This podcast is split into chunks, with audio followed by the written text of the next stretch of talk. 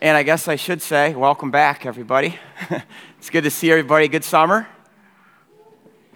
Okay, good. I know. Um, every uh, year, our family has a theme verse, and that's not my doing. This is my wife's doing. It's, it's, it's been a great, great thing for our family. It's, it's, it's an idea that she had uh, probably about 10 years ago when our kids started school.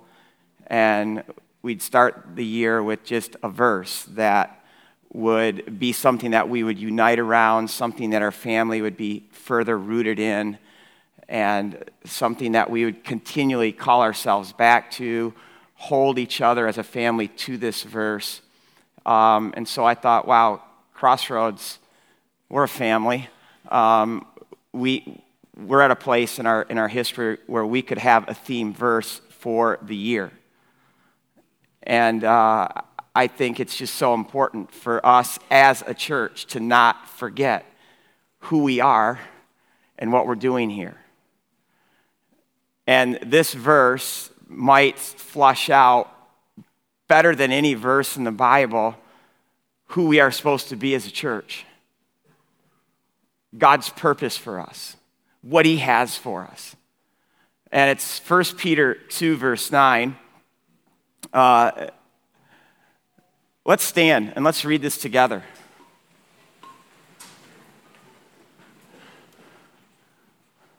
How about if you just repeat after me? But you are a chosen people, a royal priesthood, a holy nation, God's treasure, that you may declare the praises of him who called you out of darkness and into his wonderful light. Amen. You can be seated. Yeah, I got one amen.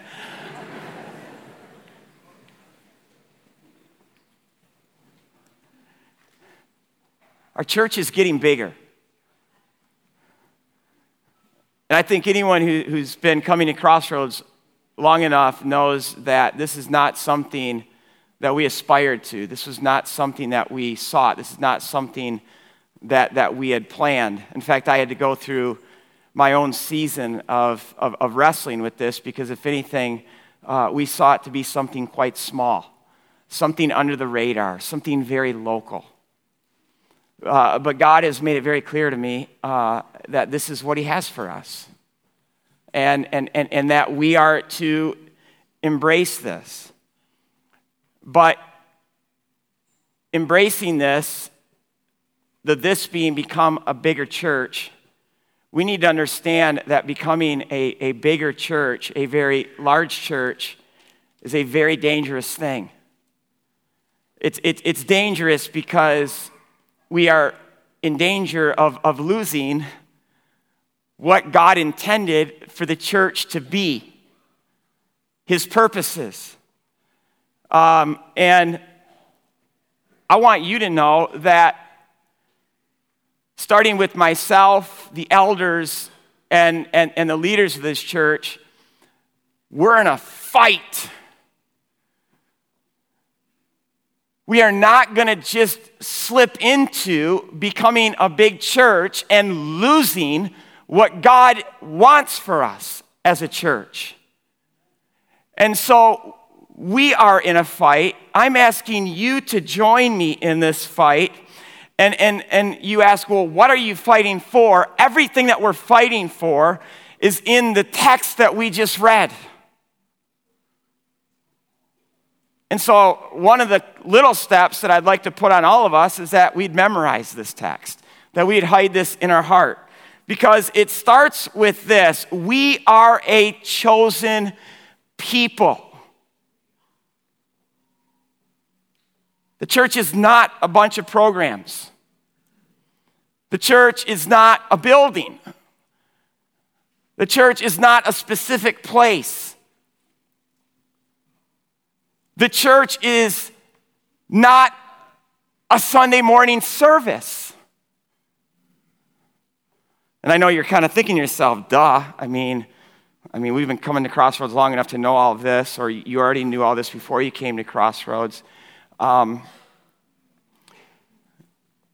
you guys have to get ready. It, it, it's football season, and so a lot of my you know stories are going to be football related. Forgive me for that, but um, it, it's kind of who I am. Actually, don't forgive me for that. Um,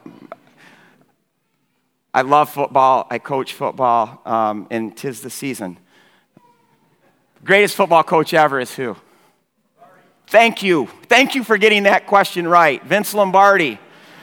Um, what? Okay, no, be quiet. we love participation. We love interaction, but not, not that. No. Early in Vince Lombardi's career, after he had literally uh, been one touchdown away from winning the championship. So close. He came back the next season, first practice, stood before his team with football in hand and said, Team, let me introduce you to this. This is a football. And he, this is what this is why Vince Lombardi was so successful. He never got away from the basics and teaching the basics. Because when you lose the basics, you just lose. You lose everything. Crossroads, we are a people. And that is the church a people. In fact, uh, th- this word uh, for people in, in the original langu- language is the Greek word uh, genos, uh, from which we get the word gene or genes or, or genealogy, and because the word really means family. We are a, a, a family. And, and, and think about everything that a family is supposed to be. Family is, is, is supposed to be that place where, where you're most known, where you're most loved, where you most belong, um, and all of that without conditions. Family is, is the place where you're named, where you're given an identity, where, where you're called to live up to that name. I mean, I tell my kids all the time, I just said it to Bennett as I dropped him off at Michigan you are a Vinsalkema. Live like it. I said other things. We're not just Vinsalkemas, but because there are more important things like having our identity rooted in Christ. But, but as Vinsalkemas, we love Christ. And we stand for things. And we have values that have been pasted on almost every room of our house. Vinsalkemas love God. Vinsalkemas love people. Vinsalkemas tell the truth. Vinsalkemas work hard. Vinsalkemas look out for the underdog. Bennett, you're a Vinsalkema, don't forget it. Family is also supposed to be the place where we can go with all of our stuff. We can let our hair down. We can put our feet up. We can we can share the things that make us happy. We can unload uh, our pain and our hurt, knowing that we're surrounded with a bunch of people that love us and want to shoulder those things with us. That's family.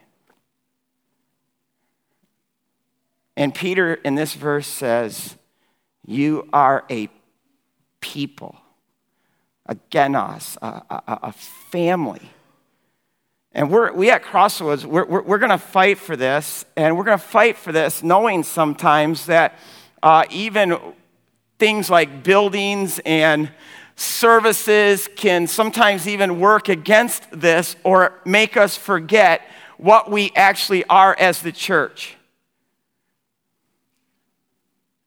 And if you want to know why we took two weeks and tailgated, yeah, thank you. Um, it, it, it, it, I understand that when we step out of this, uh, something that is controlled, something where it is, is all ordered, you guys are all in rows, um, that, that we are stepping into an unknown, we're stepping into something that's potentially very awkward, um, not just awkward for some, but awkward maybe even for many. But I'll tell you what that was. That was a little bit of a test. I, I, I wanted to find out where our church was. And there are, there's much to celebrate. I mean, I had so many people come up to me and say, I have never met so many people at Crossroads. I had one person say, who hadn't hardly met anyone at Crossroads after coming here for a whole year, say, Do you realize, Rod, today I met 20 people?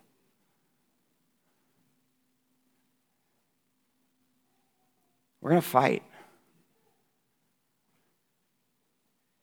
And then I know some of you just said that, that that's not church. That's not legitimate.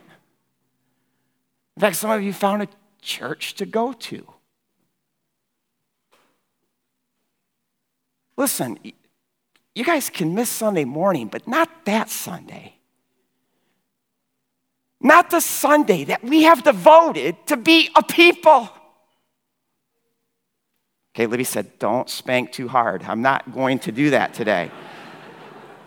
but again, we're, we're, we're, we're in this fight.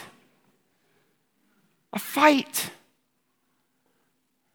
We're not just a service. The church is not a building. The church is a people. We are to be a family. I'm not even going to say we're, we're to be the best family on earth. I think God says that, but can we just be a good family? A good family that loves each other, that connects to each other. Because it scares me. I want us to see the danger of when people walk into this place like this morning as a stranger, and all they do is see a bunch of strangers. And then somehow we're supposed to be okay with that. We have a very high view of worship. And I'm not just talking about all of life being worship, but I'm talking even about gathering and singing, knowing that God inhabits the praise of his people. We have a high view of God's word, and not just that we know it and study it for, for ourselves, but that we gather around God's word collectively to hear it proclaimed. But if that's all we are, and in that forget that we are a people, a family, we have settled for a lesser thing.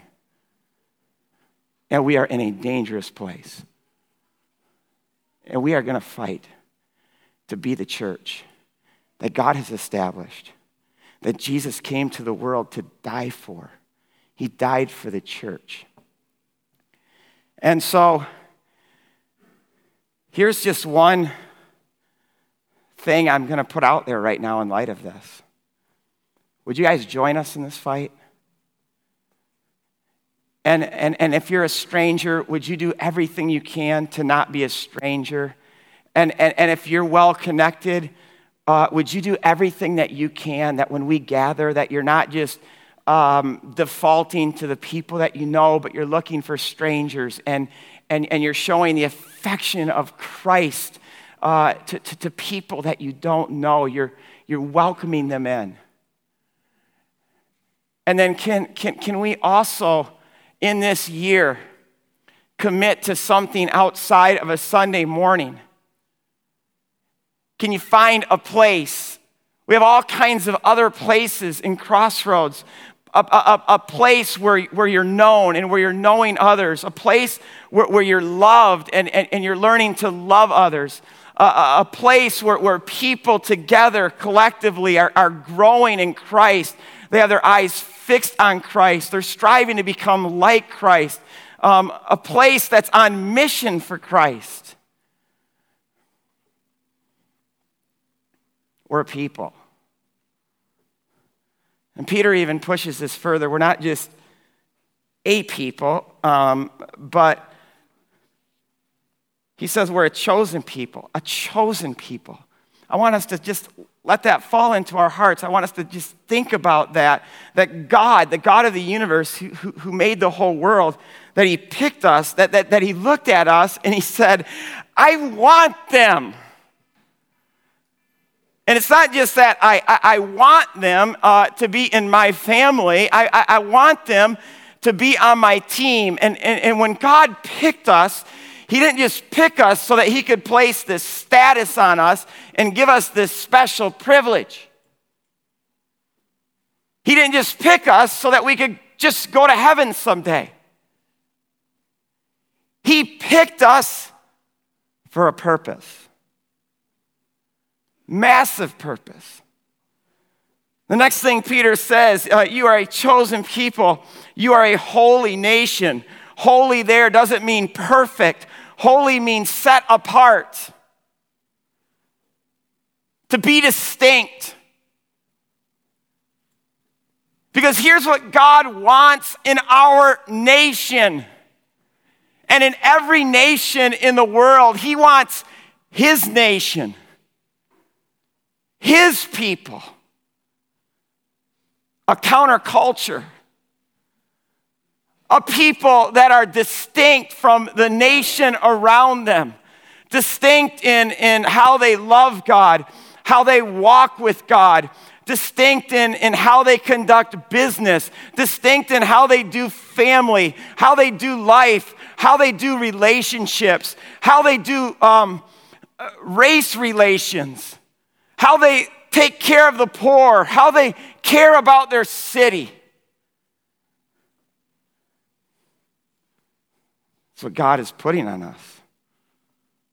That's an awesome call. Now, one of the most amazing things about 1 Peter 2, verse 9, is this verse is not original.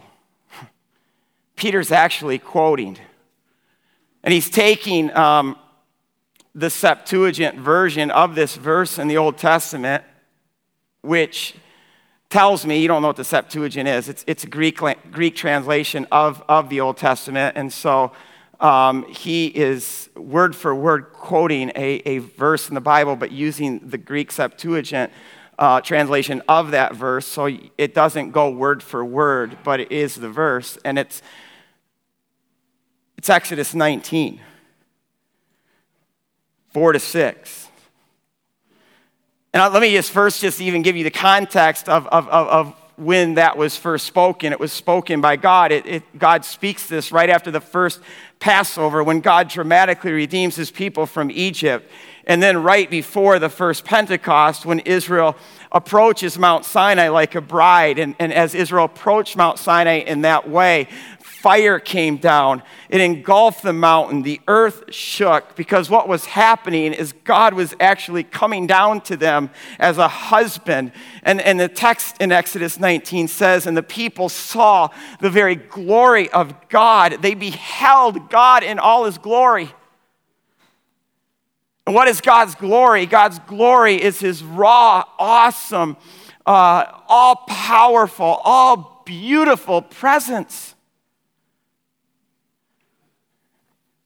And that's the context of Exodus 19, where God says, you, you yourselves have seen what I did to Egypt and how I carried you on eagle's wings and how I brought you to myself. Now, if you remain fully committed to me, you keep my covenant, then out of all the nations, you will be my treasured possession. And although the whole earth is mine, you will be for me a kingdom of priests and a holy nation. You will be my people, and I will be your God. That's the context of this amazing moment when a people who were not a people became the very people of God. And Peter has the audacity, the audacity to apply this verse to us the church. We're a people like Israel that have been called out. We've been called out of something. Israel's called out of slavery. Peter says we've been called out of darkness, but we're not just a called out of, of, of something. We are also a called into people. Um, we, we've been called into, Peter says, his wonderful light. We've been called into his glory.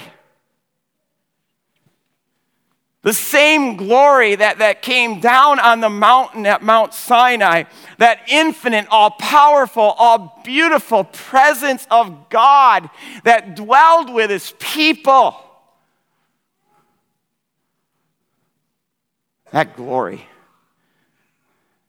that glory now lives in us. That glory, the glory of God.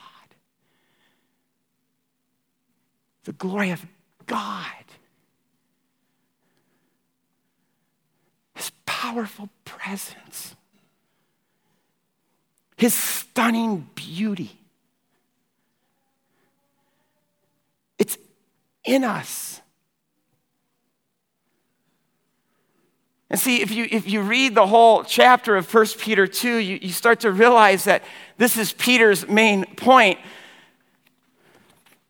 Because look at verse 4 and 5. I know you probably don't have your Bibles open because I didn't ask you to have your Bibles open, so I'll just, I'll, I'll read this. I didn't even have my Bible open. But Peter says, as you come to him, the living stone, the living temple, rejected by humans, but chosen by God and precious to him, he's referring to Jesus. You also, like living stones, are being built into a spiritual house to be a holy priesthood, offering spiritual sacrifices acceptable to God through Jesus Christ. And here Peter is, is using words that are, are, are, a little bit weird to us. He's using words like stones, spiritual house, priesthood, sacrifices. Uh, but what Peter is talking about is a temple. Now, we don't live in a world with temples, so it's, it, it's all quite foreign to us. But temples in that world were as common as. Um, gas stations are to our world. I mean, they were everywhere on almost every street corner. In fact, to the ancient, it was inconceivable uh, for there to be a God and that God not to have a temple. Every God had a temple. And the temple wasn't so much a place of worship in the ancient world, the temple was the actual home, the house the living space to that God. And I, I, think it's amazing then when you read the biblical story that God, I mean, He's so contextual. He actually takes what is so common um, to humankind and He's like, okay, this is how the world uh, wants to think about God, so I'll live in a temple. And He tells His people, build me a house and they build him a house, and what happens? His glory comes down and fills it. And then God even contextualizes it even more. Um, he, he says, okay, I'm going to be a temple. And his glory comes down and he becomes a walking temple. Jesus said, I am the true temple.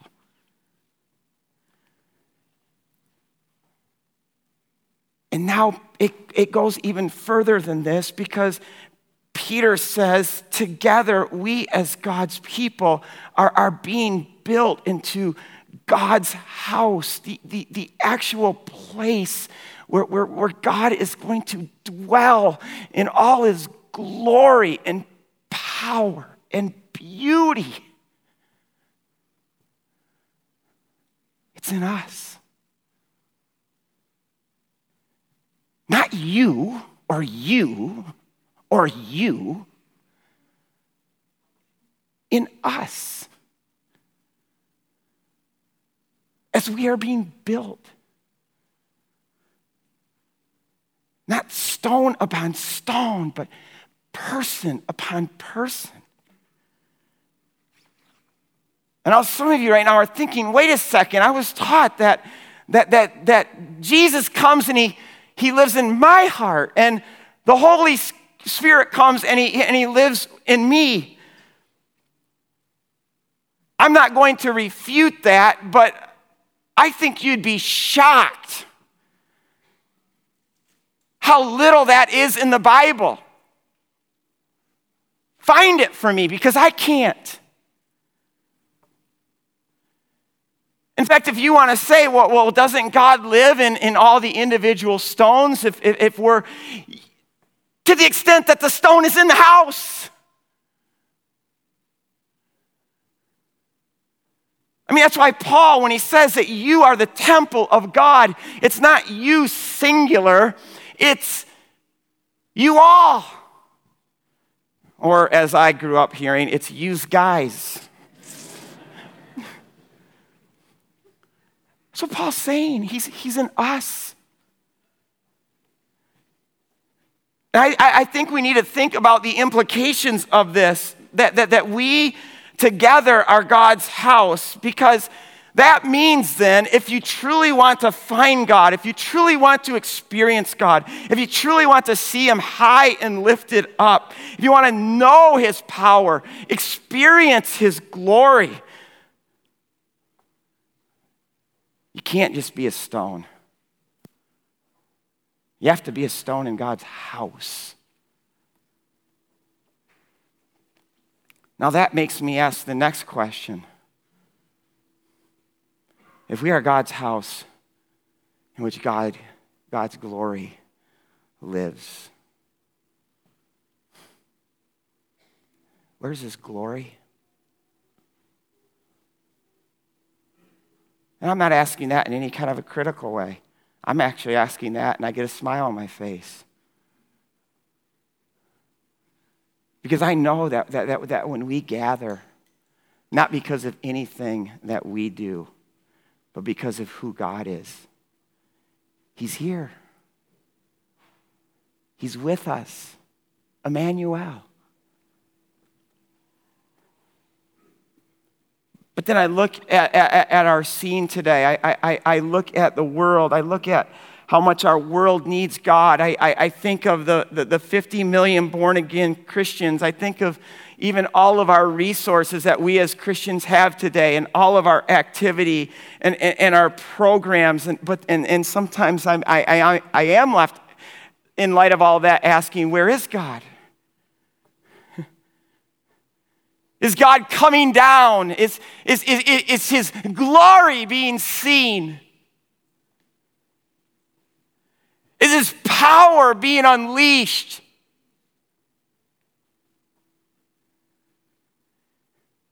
And here's the deal if, if God is to come down, if His glory is to be seen, if His power is to be unleashed in our world, it's going to be through us. And not us as a bunch of individuals, individualistically trying to meet God and please God and, and, and be God to the world, but it's going to be through us as His church that's being built together into the house of God where God's glory comes down and fills it.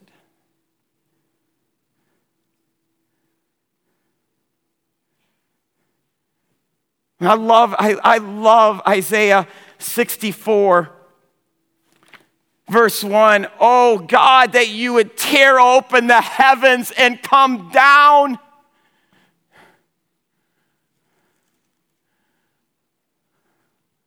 This isn't a club.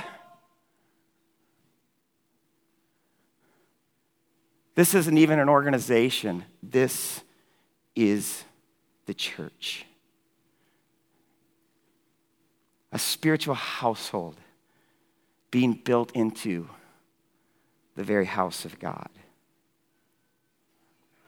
I want that. I want to be a people that pray that. And see, this is why God chose us. This is why we're not just a people, but we are a chosen people. It's not for privilege, it's for purpose, it's for massive purpose. It, it, it, it's the purpose where, where, where, we would become that people, that place where, where God's glory and his very presence would, would, would come down and, and not just fill us, but, but also enter into us and through us enter the world. And Peter's not done yet. He says, You are also a royal priesthood. Again, the ancient world, um, every god had its temple, and every temple had its priests. And we talked about this before um, the, the purpose of a priest in the ancient world. It, it was twofold. Um, they essentially stood in the gap, they stood in the gap between the God and the worshipers.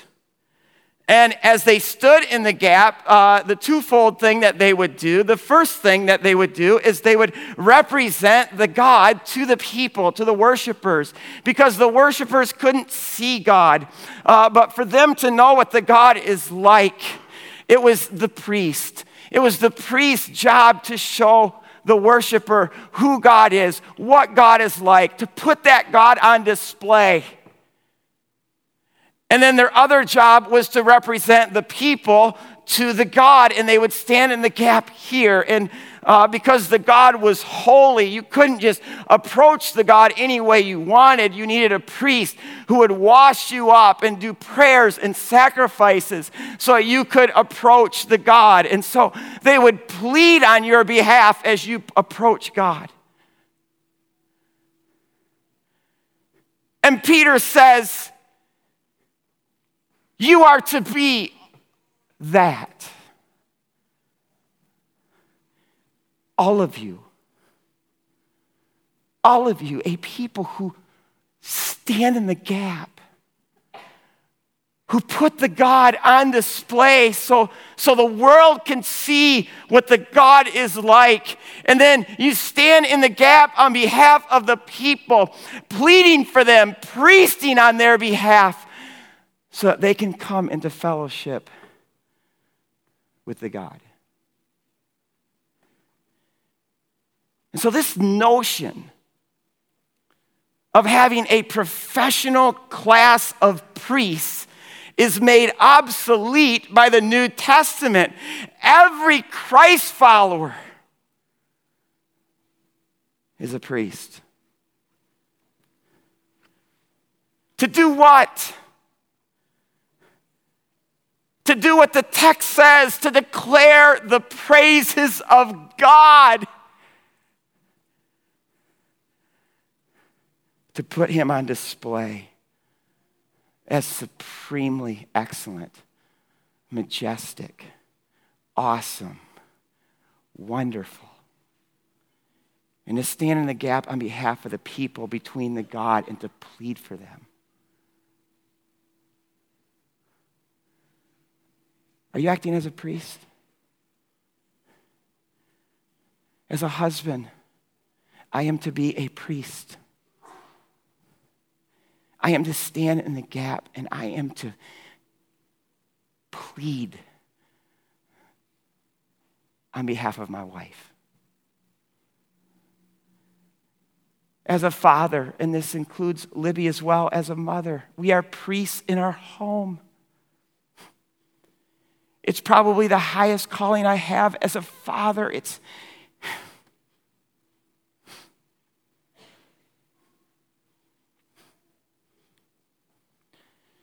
to stand in the gap, to plead for them, priest on behalf of them. As a coach, this is why I coach. I get 22 kids, five days a week. This isn't about football. It's discipleship on a platter. It's like easy.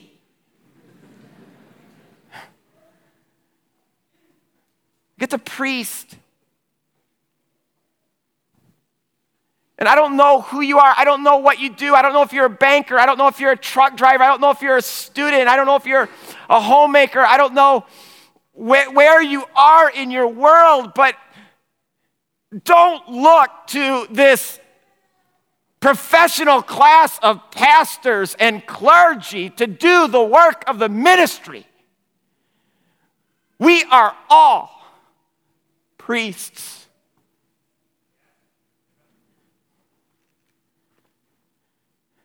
The church is not an institution. And sociologists talk about the difference between an institution and a movement.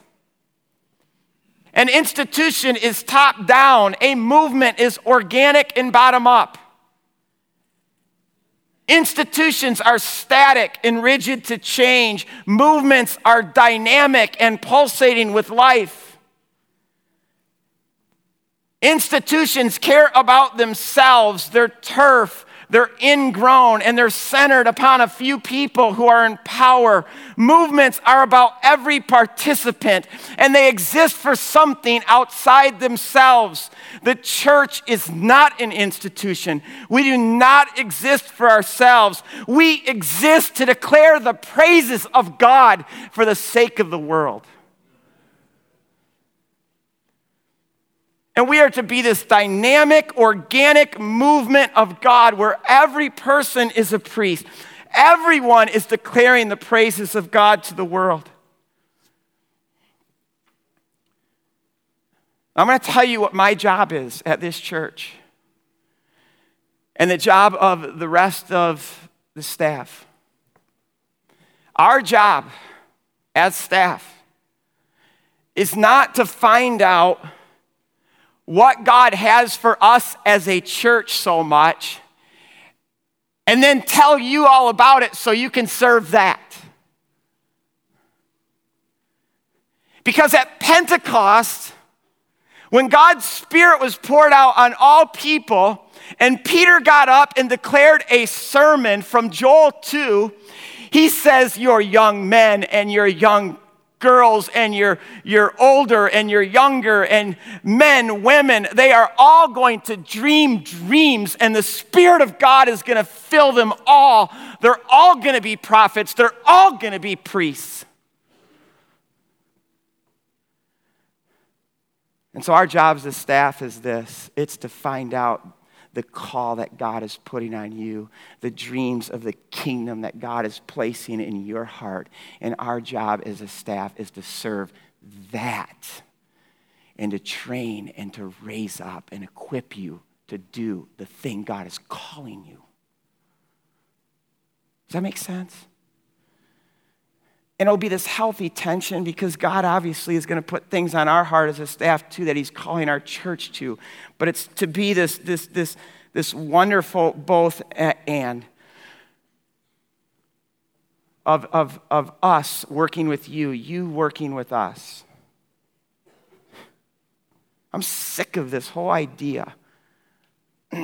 That's why, this is why I have notes, because when I get off my notes, I, I step into a dangerous place. Can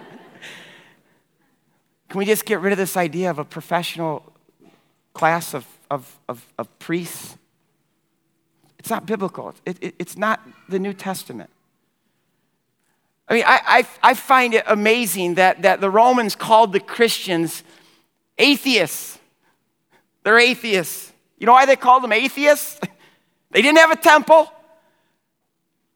They didn't have priests and they didn't have sacrifices. And I would love to hear, and actually you can hear this echoed through, through the New Testament writers, how they're answering this, these questions. They're saying, Where's your temple? Where's your priest? Where's your sacrifices? Jesus, Jesus is the temple.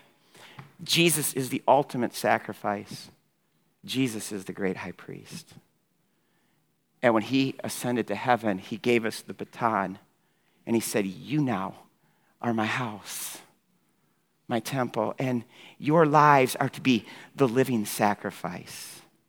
And you, you are now the priests.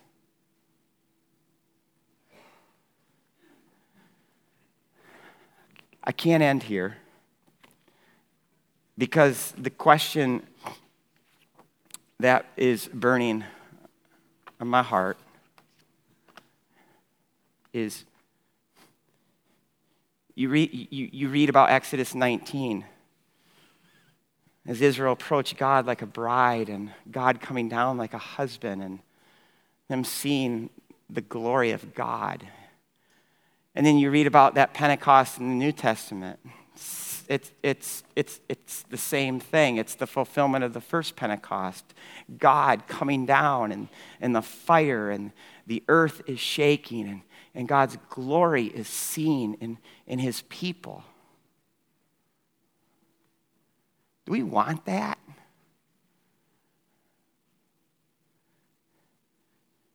Is that something we want to go for? Or do we just want to settle? We can't settle.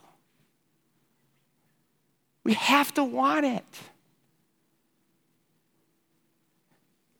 We have to want to pray prayers like Isaiah 64, verse 11.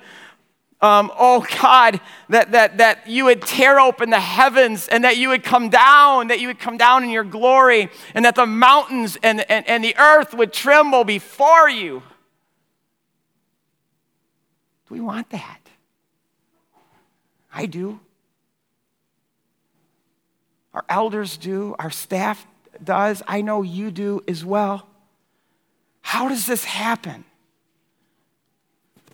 Like, what catalyzes that? What, what, what ignites or detonates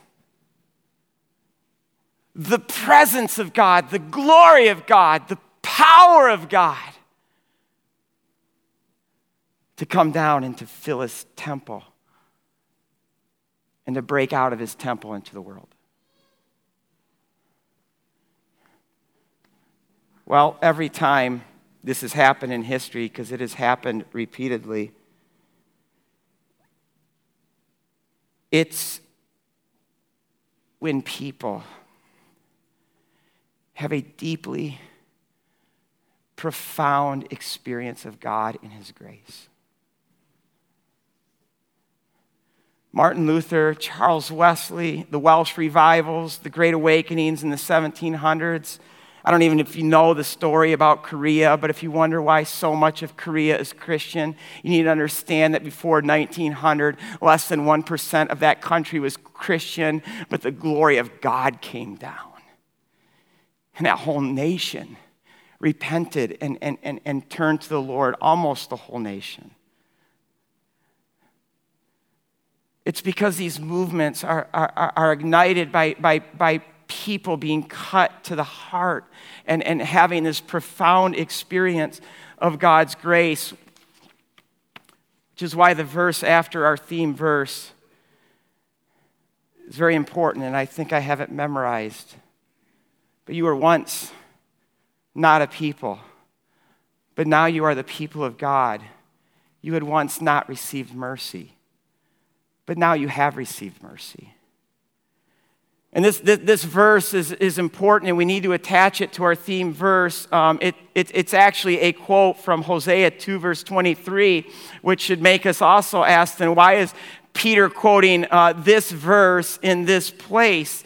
And if you know the book of Hosea, Hosea is, is, is a prophet. And, and, and what God instructs him is, is, is very strange because uh, God pretty much says to Hosea, I don't want you to tell the people um, who they are and what they become. I actually want you to show them. I want you to show them. And the way that you're going to show them how, how much I love them in light of what they've become Hosea, you see that prostitute, Gomer? Go marry her. And Hosea marries her to, to, to, show the people. God is saying, you know, this is what you once were, uh, but now you're, you're, you're my bride. I love you. But over time, as you read Hosea, uh, Gomer is going to return to her former life. She becomes grossly unfaithful. In fact, she starts having children, uh, children not uh, from her husband, Hosea, but, but from other lovers. Um, that's why one of the children Hosea names Lo Ami. Lo Ami means not mine. That's not mine. And, and, and finally, Gomer leaves Hosea for another lover, but, but that lover is a pimp and traffics her. And, and one day she's being sold um, in, in the sex market, and God comes to Hosea and he says, Hosea, go buy her back. love her. Go love your wife again. And Hosea literally says, And so I went and I, and I bought her. And through all of this, God is showing Israel who they are and, and what they have become. Israel, you, my bride, have, have become an adulterer. You become grossly unfaithful, a prostitute. Therefore, Lo Ami. You are not my people.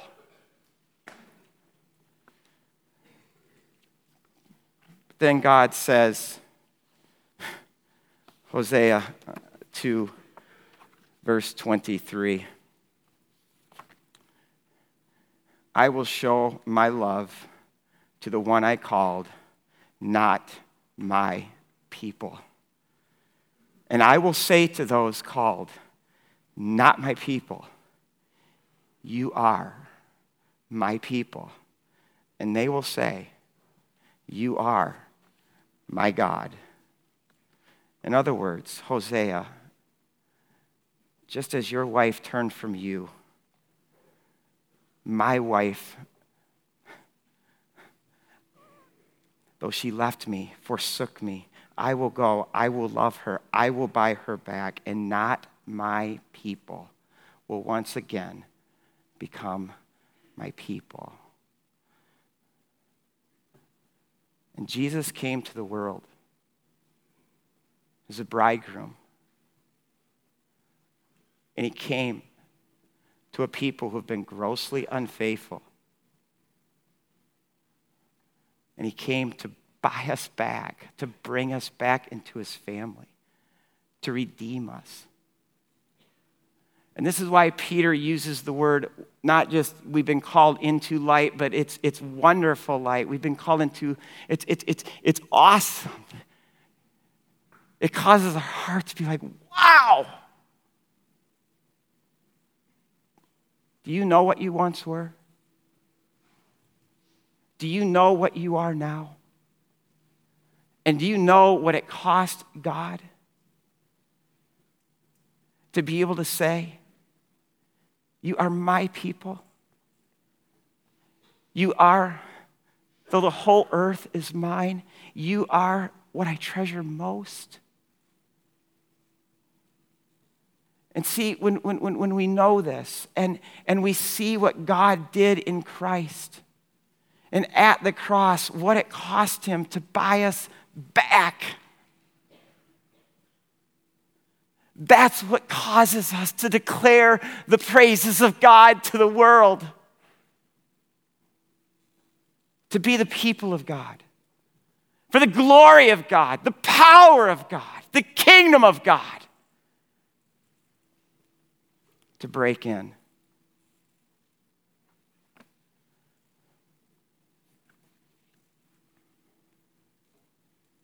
But you are a chosen people a royal priesthood, a holy nation, God's most treasured possession, that you may declare the praises of him who called you out of darkness and into his wonderful light. Crossroads, you are the church. Let's go live like it. Let's pray.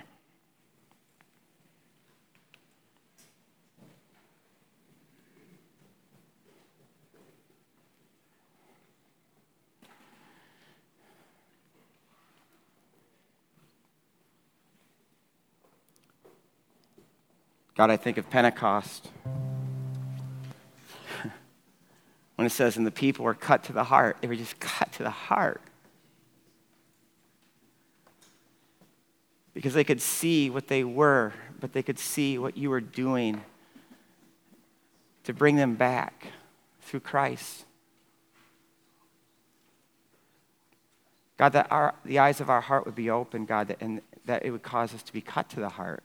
Cut to the heart.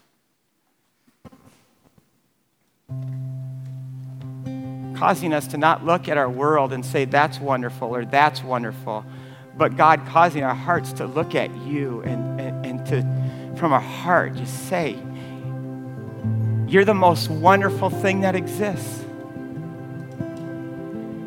And you've done the most wonderful, awesome thing. for a people who don't deserve it. God, that our eyes would see that, that our mouths would declare that, that our lives would live that. And God, that you then would tear open the heavens and come down, and that the earth would shake. Because the glory of the Lord, glory of the Lord is in this place.